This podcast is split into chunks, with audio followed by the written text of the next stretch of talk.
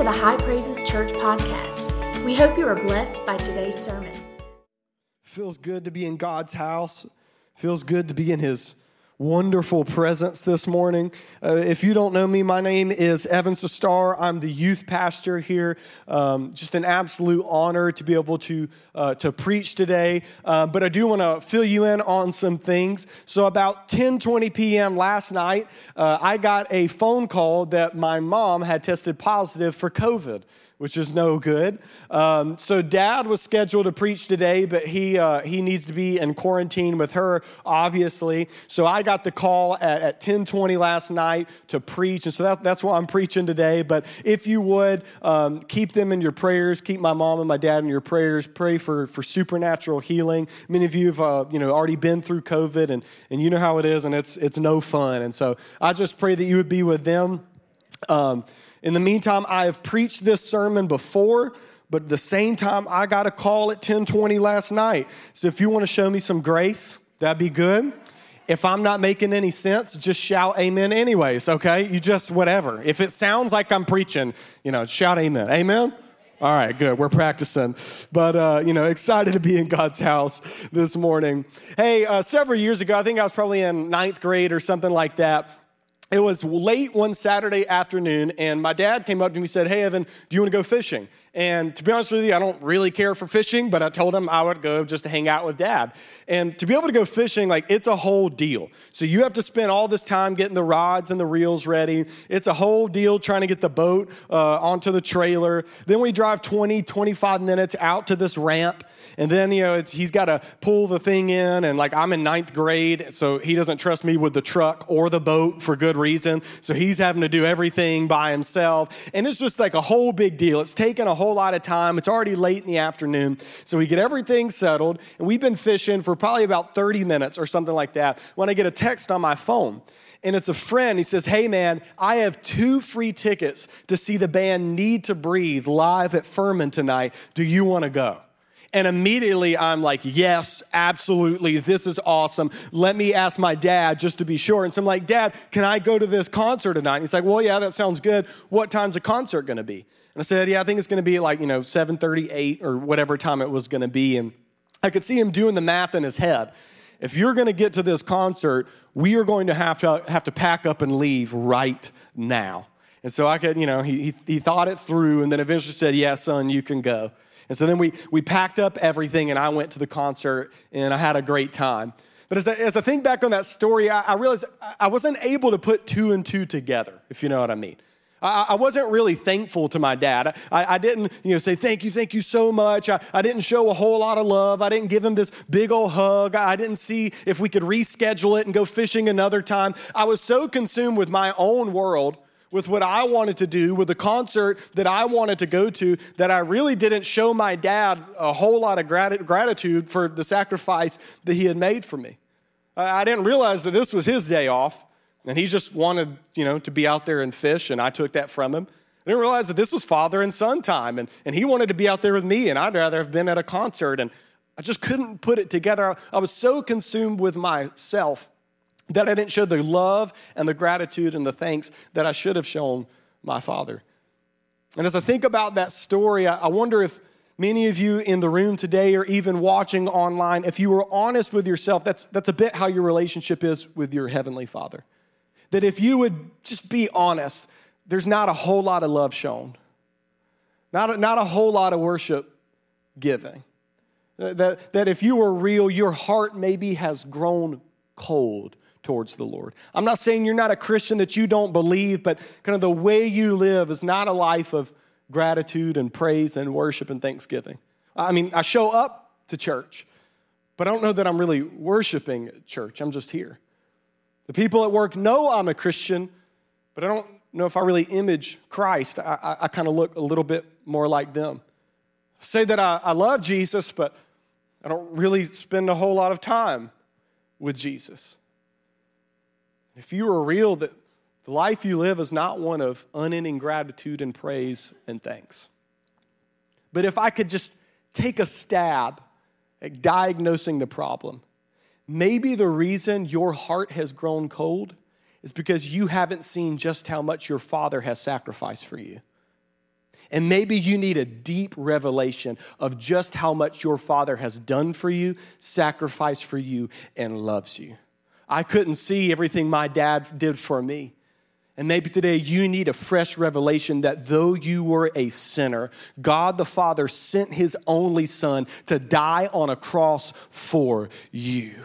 And maybe the key to your personal revival, the key to a heart ablaze for God, is not a bunch of emotions. It isn't hyping yourself up. It isn't saying, God, I'm gonna do better, but it's a fresh revelation of just how much your God has sacrificed for you. So today, that's why we're looking at Luke chapter 7, beginning in verse 36. So what's going on is Jesus, uh, you know, he has his ministry. He's starting to get a little bit of fame when a man named Simon, who is a Pharisee, invites him over to his house for dinner. And while Jesus is there at, at dinner at uh, Simon the Pharisee's house, um, something absolutely crazy happens. So here's what I want to invite you to do. Would everybody in the room stand in, in honor of the reading of the word?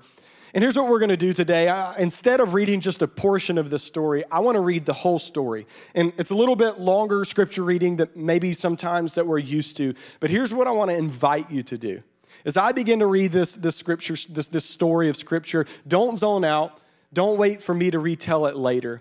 But I want to invite you to read along with me, to listen with me, to allow the living, breathing Word of God to pierce your soul with this story about Jesus. Allow God's bare word to make an impact on you. I invite you into this story as I read it today. So, Luke chapter 7, beginning in verse 36, says this Then one of the Pharisees asked him to eat with him. And he went to the Pharisee's house and sat down to eat. And behold, a woman in the city who was a sinner, when she knew that Jesus sat at the table in the Pharisee's house, brought an alabaster flask of fragrant oil and stood at his feet behind him, weeping. She began to wash his feet with her tears and wiped them with the hair of her head, and she kissed his feet and anointed them with the fragrant oil. Now, when the Pharisee who had invited him saw this, he spoke to himself, saying, this man, if he were a prophet, would know who and what manner of woman this is who is touching him, for she is a sinner. And Jesus answered and said to him, Simon, I have something to say to you. So he said, Teacher, say it. There's a certain creditor who had two debtors. One owed 500 denarii and the other 50. And when they had nothing with which to repay, he freely forgave them both. Tell me, therefore, which of them will love him more? Simon answered and said, I suppose the one whom he forgave more. And he said to him, You have rightly judged. Then he turned to the woman and said to Simon, Do you see this woman? I entered your house. You gave me no water for my feet, but she has washed my feet with her tears and wiped them with the hair of her head. You gave me no kiss, but this woman has not ceased to kiss my feet since the time I came in. You did not anoint my head with oil, but this woman has anointed my feet with fragrant oil. Therefore, I say to you, her sins, which are many, are forgiven, for she loved much. But to whom little is forgiven, the same loves little. Then he said to her, Your sins are forgiven. And those who sat at the table with him began to say to themselves, Who is this who even forgives sins? Then he said to the woman, Your faith has saved you. Go in peace. Thank you. You may be seated. So grateful for the power of God's word. So here's what's going on. Jesus is, is out in his ministry. He's, he's kind of getting some fame, some, some notoriety, when all of a sudden Simon, this Pharisee, invites Jesus over to his house for dinner. Now, if you don't know who the Pharisees are, the Pharisees were the religious elite of the day, and their whole like shtick, their whole thing is that they were very, very self-righteous. They thought that they always followed the law, that they never sinned, that they never did anything wrong, and in fact, they were so righteous that they could invent their own laws on top of the Bible and then impose them on the regular folk. And so these were self righteous people who thought they had it all together. And as Simon is inviting Jesus over to his house, he's not inviting him because he believes in Jesus or wants to be a Christian. He's inviting him over because Jesus has been hailed as a prophet and he's going to test him. He's going to see, in my estimation, if this man Jesus is really a prophet. I'll be the judge of that. So Jesus goes in Simon's house, and as he's sitting down to eat, this woman who's a notorious sinner in the community finds out that Jesus is there, and she makes her way into the house. And to be honest with you, I don't know how that happened because if somebody just walked up in my house, you're going to hear gunshots or fighting or something. But she just walked right on in. See, I, he must have had an open door policy. She finds her way in. She knows that Jesus is there, and she gets down on her feet and she begins worshiping him. And in fact, she begins washing his feet with her own tears and hair and her own perfume that she brought. And as Simon sees this, he's not happy or joyous. He's not looking at the forgiveness of Jesus. He's indignant. He's angry. He's upset. I thought this man was a prophet. But if this man was really a prophet, he would know exactly who this woman is. She is a sinner, and he'd have nothing to do with her. How dare this man come in my house and embarrass me like that? How dare he treat her with grace and mercy? How dare he let this sinful woman touch his feet? And he's just over there scowling and silently judging. And Jesus, who's God, who's omniscient, knows the, the thoughts of everyone's hearts, knows what's going through Simon. And he looks over at Simon. And I don't think Jesus was stoic, I think he had a face about him. Like, y'all know, like flipping tables in the temple, Jesus? I think that Jesus came out just a little bit. Y'all know that look your dad gives you right before he's about to spank you? You know what I'm saying? That, like, ang- like Jesus is looking at him like that. And he looks over and he says, Simon, I have something I need to say to you. And Simon, with this fake little smile, says, Say it, Lord. And Jesus goes into this parable. He says that there's a creditor and he loaned money to, to two people, and one owed him 50 denarii and the other 500. A denarii is basically a month's worth of wages, and neither of them could pay, so he freely forgave them both. Now tell me, Simon, which one of them will love the creditor more? And he says, I suppose the one who has been forgiven more. And he's like, You're right. Now let's turn to this woman. I walked in your house and you didn't even give me water to wash my own feet. But this woman, she hasn't quit washing my feet with her hair and her tears. I walked in here, you didn't even give me basic oil for my head, but this woman brought her own perfume and is using it on my feet. I walked in your house and you didn't even give me a kiss, the kind of modern day equivalent of a handshake, a, a simple greeting. But this woman has not stopped kissing my feet. You, you want to know why, Simon? Because her sins are many, but she's loved much because she's been forgiven much. But Simon, I need you to hear me. He who is forgiven little loves little. And now he's speaking right into Simon's soul. And in fact, the truth is, Simon didn't love little, he didn't really love at all. And you want to know why? Simon didn't love at all because he didn't think he needed forgiveness at all. Self righteous, thinks he's perfect, sinless, got it together. Jesus, why would I do anything for you? You have nothing to offer me. The lack of love in Simon's life is because he did not properly understand the gospel, that he was a great and terrible sinner. But this woman, she got it. You see, this woman knew that she was a sinner. This woman knew that what Simon said about her was true. What all the Pharisees in the room said about her was true. That what the whole community said about her was true. She is a sinner. But she knew something that Simon didn't. Though she was a great and terrible sinner, Jesus was a great and mighty Savior and she had a deep revelation of the gospel that I have done too much and I have gone too far, and yet Jesus has still come to forgive me. And so, because of what he's done for me, because of what he will sacrifice for me, I will give him my all. Tears in my eyes, laying down at his feet, washing his feet, using my perfume. God, I know what you've done for me, and I give you my all. A heart set ablaze for Jesus is a heart that truly gets the gospel. It reminds me of this story that my grandfather, Papa Star, told me. He said that he was pastoring in Pennsylvania, and uh, he had a girl who started coming to his church, and she dated a man named Frank. And Frank was bad news. Frank had been caught up in drinking and alcoholism. He was getting drunk all the time, and he was just pulling her down and pulling her away from Jesus. And so, giving her some good pastoral advice, he says, Look, you need to break up with Frank. And so she did it. But apparently, when she did it, she said, Hey, Pastor Papa told me to break up with you, so I'm doing it. So she just kind of let the cat out of the bag there, and Frank was not happy. So eventually, Frank shows up one night to my grandfather's house, completely drunk, knocks on the door. He calls him out there. He says, I want to fight you. My grandfather says, Frank, I'm not going to fight you. Starts roughing him up a little bit, pushing him on the ground. Frank, I'm not going to fight you. Rips his shirt. Frank, I'm not going to fight you. Gives him a black eye. Frank, I'm not going to fight you.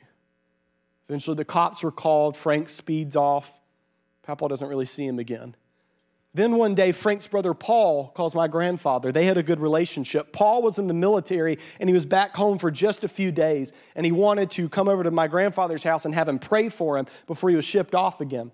And so my grandfather was on the phone with Paul, and he hears a voice in the background that says, I'm not allowed to go over there anymore. And he says, Paul, is that your brother Frank in the background? He says, Yeah, it is.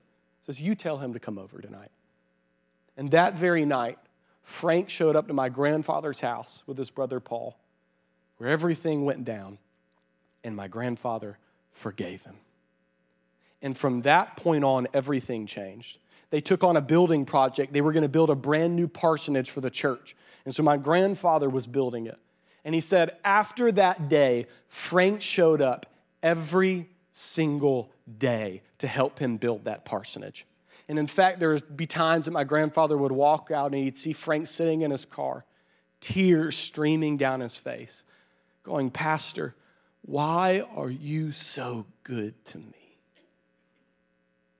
Can I tell you this that a heart renewed in love is a heart that's been brought to its knees, tears in its eyes, saying, Jesus, why have you been so good to me?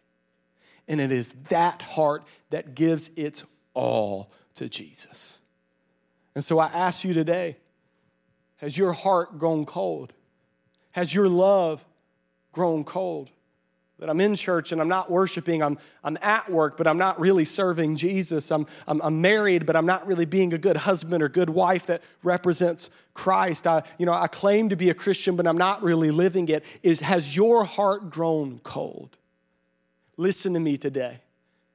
Heart renewed in love will not come by you wanting it more, working harder, trying harder, trying harder. A heart renewed in love can only come from a deep revelation of the gospel that you are a sinner, but Jesus is a great savior.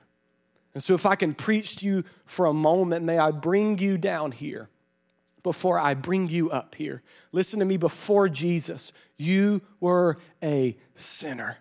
You were born in sin. David says that in sin did my mother conceive me.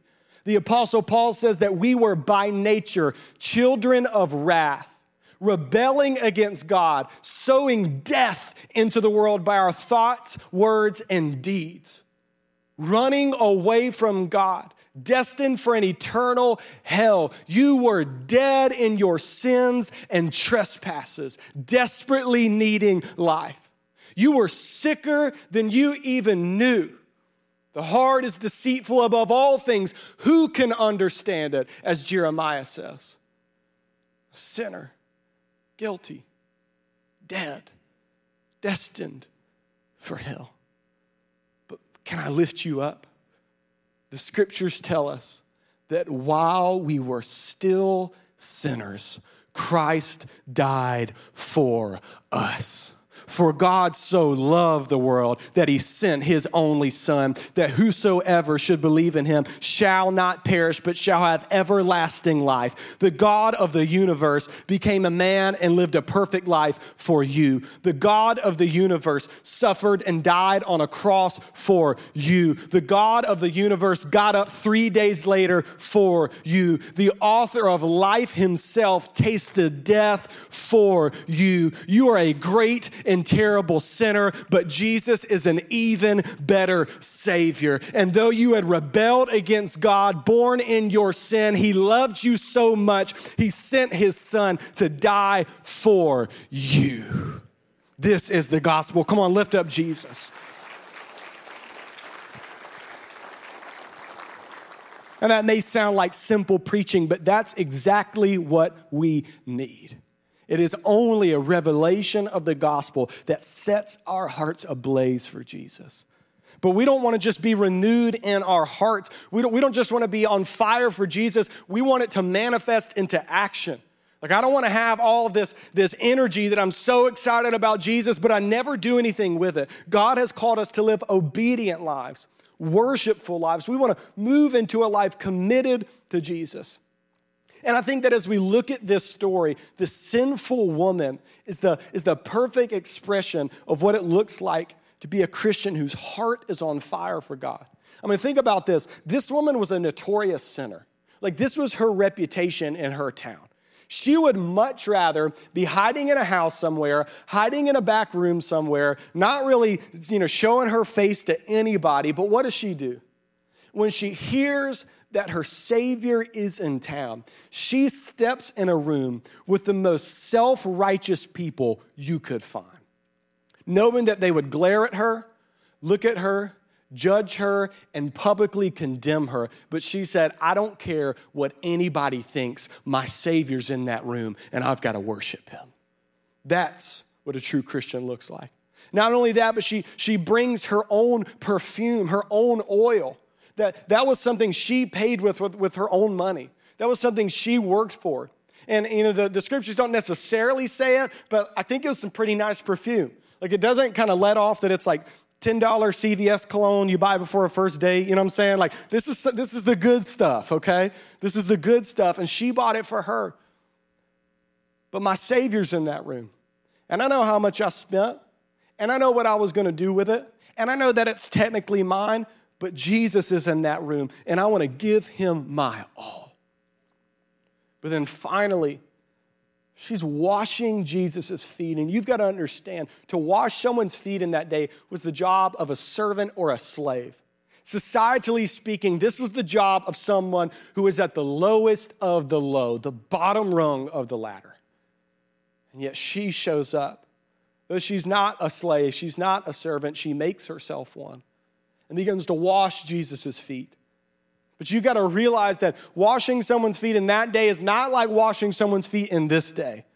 Those feet were stinky, they were nasty. They didn't have closed toed shoes. They had these kind of boo boo open toed shoes, walking around all day. Not good, not meant to hold up together. He's walking around in that, that Middle Eastern heat all day. There's sweat, there's sand everywhere, just caking up on those feet. I mean, it is something nasty. And then they didn't have cars either, they had camels. And when camels got to go, they got to go. You know what I'm saying? And Jesus walking down the street, the apostle Peter says something crazy, and he's like, What? And he's not paying attention, and he steps right in it. And this woman gets down, not just to these nasty feet, but it gets even better and even worse, if you know what I mean. That she gets down and she doesn't have a towel she could throw away afterwards. She's only got her hair. She doesn't have a, a bucket of water that she can really use. She's only got her tears of humble thanks and repentance. She doesn't have oil provided by Simon, only, ex, only the expensive perfume that she paid for herself.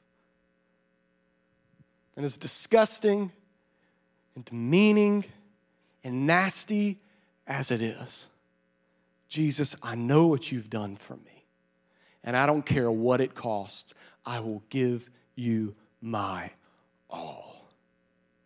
Christians who know the gospel get down and do the dirty work, no matter the cost. It reminds me of several months ago, we were sitting in our house, me and my wife Elizabeth, and she has like a like a superhero sense of smell. So she starts smelling all this like musty stuff and then eventually i kind of came around to it and there's just like musty smell in the air. And so we're kind of asking questions what could it be? And someone suggested hey there's probably water like sitting under your house that's causing this. You need to go check it out you being me right? So I'm like, okay, so I open the gate, I'm getting down there, and immediately like two major fears hit me claustrophobia and then the fear of snakes, okay? Because there's pipes everywhere, and I've got to like crawl under something, rendering myself defenseless, only for, I'm sure, a rattlesnake to come bite me in the face and end it all, okay? That's what I'm ready for. And so I'm having like, she thinks I'm down there tinkering with stuff, and I'm just down there for like 30 minutes, like giving myself a pep talk. Like, you are a grown man, you have a house and a dog, you can do this. You can, let's go, you can do this. So I'm hyping myself up, and eventually I go do it, and sure enough, there's water down there. And we think that it was basically leaking from the pipes because there wasn't enough insulation. So I call my friend Brandon, Brandon Davis, and he says, Hey, I'll come help you out and, and I'll come help you put more insulation on there. So we schedule a day for Brandon to come help me. And the one day that we schedule, it is pouring rain. And we have got to get this done.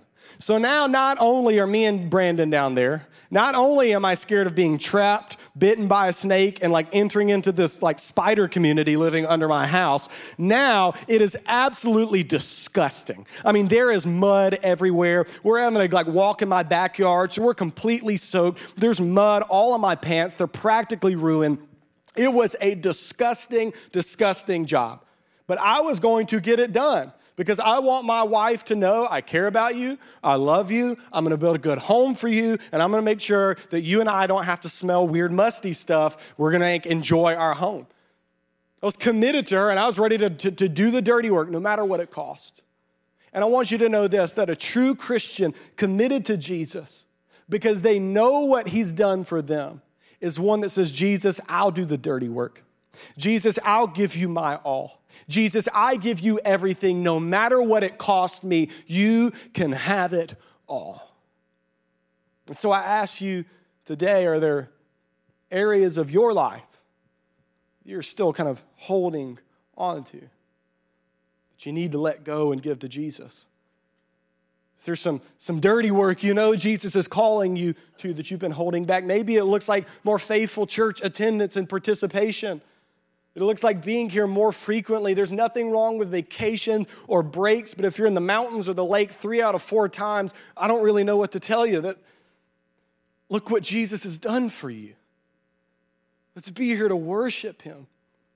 Families, maybe it means a, a lighter commitment to softball or baseball or band or gymnastics or, or whatever, because I love your kid. I'm a youth pastor, and I pray they make it to the MLB, but they won't. And the MLB can't save their soul. Jesus can. Jesus can.